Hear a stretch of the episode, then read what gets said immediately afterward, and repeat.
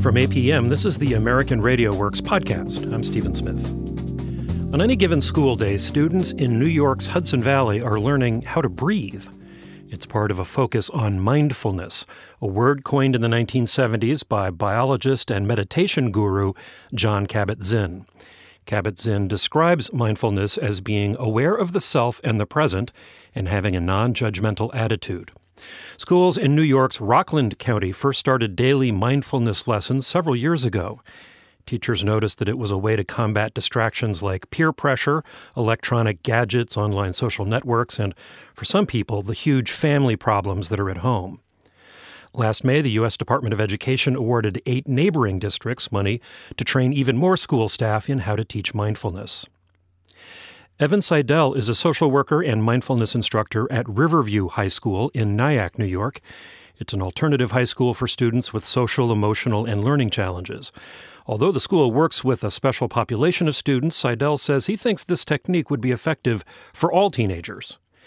American Radio Works associate producer Suzanne Pico recently interviewed Seidel and started off by asking him how the mindfulness program began. Well, we came about it as a, an offshoot of a therapeutic program that we implemented here called dialectical behavioral therapy.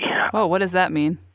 Well, it's basically a, uh, a research based therapeutic program that uses mindfulness as one of the key tenets of uh, helping people regulate their emotions. It's emotional management, interpersonal effectiveness, emotion regulation, and mindfulness is, is, the key. That's where it all starts. It has become probably the most transferable skill for, for everyone who's been involved, both staff and students. Before this program was put in place, what did you notice about how adolescents learn and behave that made you think that this kind of work would be a good fit for them? Well, when you think of what mindfulness is, mindfulness is really the art or the skill, depending on how you want to look at it, of noticing what's going on in yourself and the world around you and being able to be aware of that and then address what you see and what you feel accordingly. And so for any teenager, emotional regulation is a challenge. The most level headed, mainstream teenager uh, goes through broad emotional swings that can get in the way of social lives as well as school and, and any part of their life. And so in, in our population, what we saw is uh, those emotional swings going so wildly. You had people dealing with uh, different mental difficulties um, and acting on those emotions um, and so it led to increased suicidality, kids hurting themselves, hurting others, really not able to function. It, it, got to the point where they were not only not able to access their education, but for some of them it became life threatening. And so this really was born out of a, a search for an effective solution. How do you explain mindfulness to the to the students that you're working with? Really, we talk about it as observing on purpose and without judgment. And while that seems simple, it really it, it really is something that they have to learn how to do, how to really understand using your five senses and doing it in a way that's purposeful and where you don't judge yourself. So, you know, how do you feel physically? Uh, what do you see? What do you smell? What do you taste? It's a much slower, more deliberate process. It allows you to kind of slow down the activity that you're engaged in, take a step back, and be aware, and then make choices accordingly. So, what are some of the mindfulness exercises that you do with your students? So, one of the things that we've found is that um, for teenagers, they become less mindful when they're scatterbrained, essentially, when they're all over the place. So, for our students, we found that physical activities that can kind of get them in the moment and things that they have to concentrate on. So, one of my favorite activities to do is one in which we bring, you know, a bucket full of stress balls. We take one of the balls out and have each student kind of throw the ball to the next student until a pattern has emerged uh, and the ball kind of just goes back and forth. And then you slowly add a second, a third, a fourth, a fifth ball into the rotation. And so students have to be aware of where the ball is coming from, where they have to throw it to. It really shows them that they can't be thinking about what's going on on social media, what's going on outside the classroom, what other stresses. They have to be in the moment, aware of what's going on, and it's done in a way that they can physically get into uh, into the act. When adults mention mindfulness, we kind of think of sitting in a room cross-legged with a, a meditation bell going and and then and having to be quiet and sit up straight. And and is that does that not work with teenagers? You know, it does. There are times where we'll do a guided visual image, which is like what you're talking about, or just do a relaxation exercise in which we kind of lead them through very purposeful and mindful breathing to try to kind of lower their uh, lower their stress level and kind of get them centered and focused.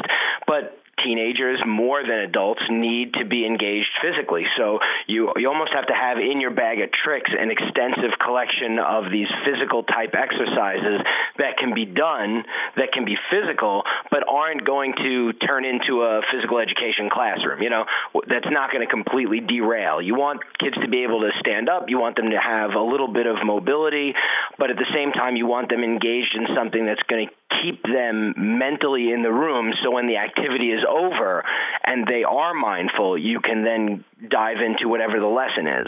How does this fit into the everyday routine of the students in your school?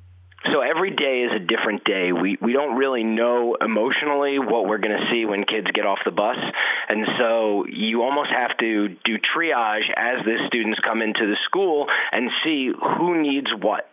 And so if it's a student didn't sleep the night before for any number of reasons. It could be something as simple as they were up all night on playing video games or on social media to a turbulent home life to any number of outside factors. Um, but they may need to either be physically engaged or emotionally engaged. And these exercises are really designed to last five minutes.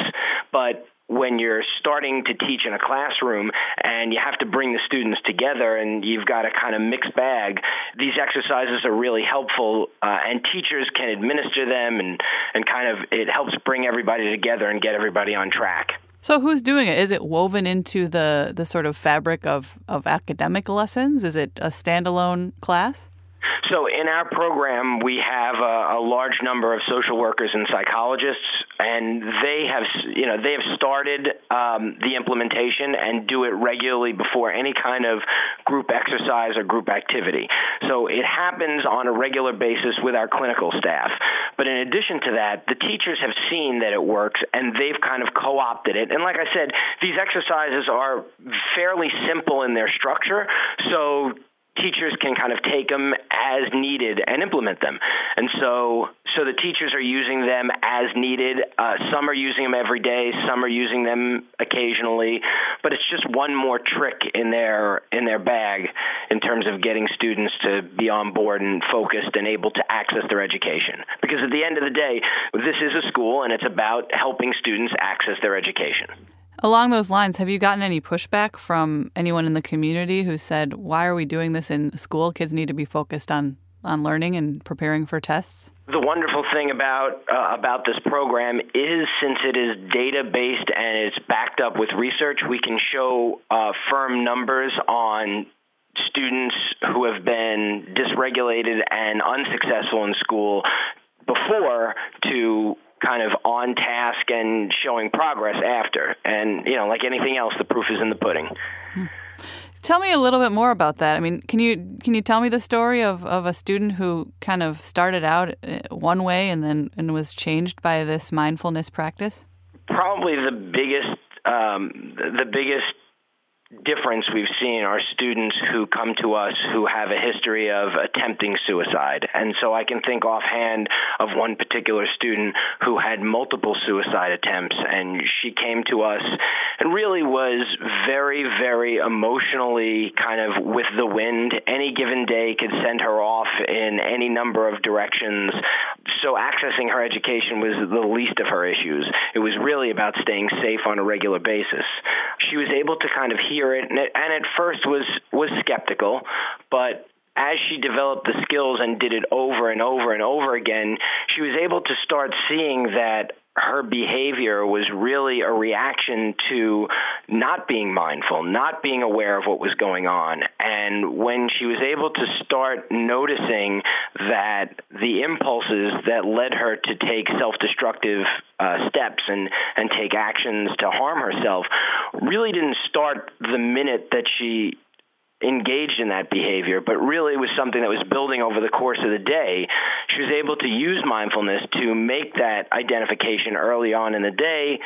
And once you know that you're in that place, then there are a whole bunch of other skills to help intervene. The idea is to kind of slow that thinking down, and she was able to do that uh, and go from somebody who forget about accessing an education, but was really at a great risk of completing a suicide attempt to not only not self harming, but being engaged in the educational process, getting a, a, high school diploma, and going on to a four year college. And it, it seems like it's a generic story, but the reality is, is it's it's much more common than you'd think.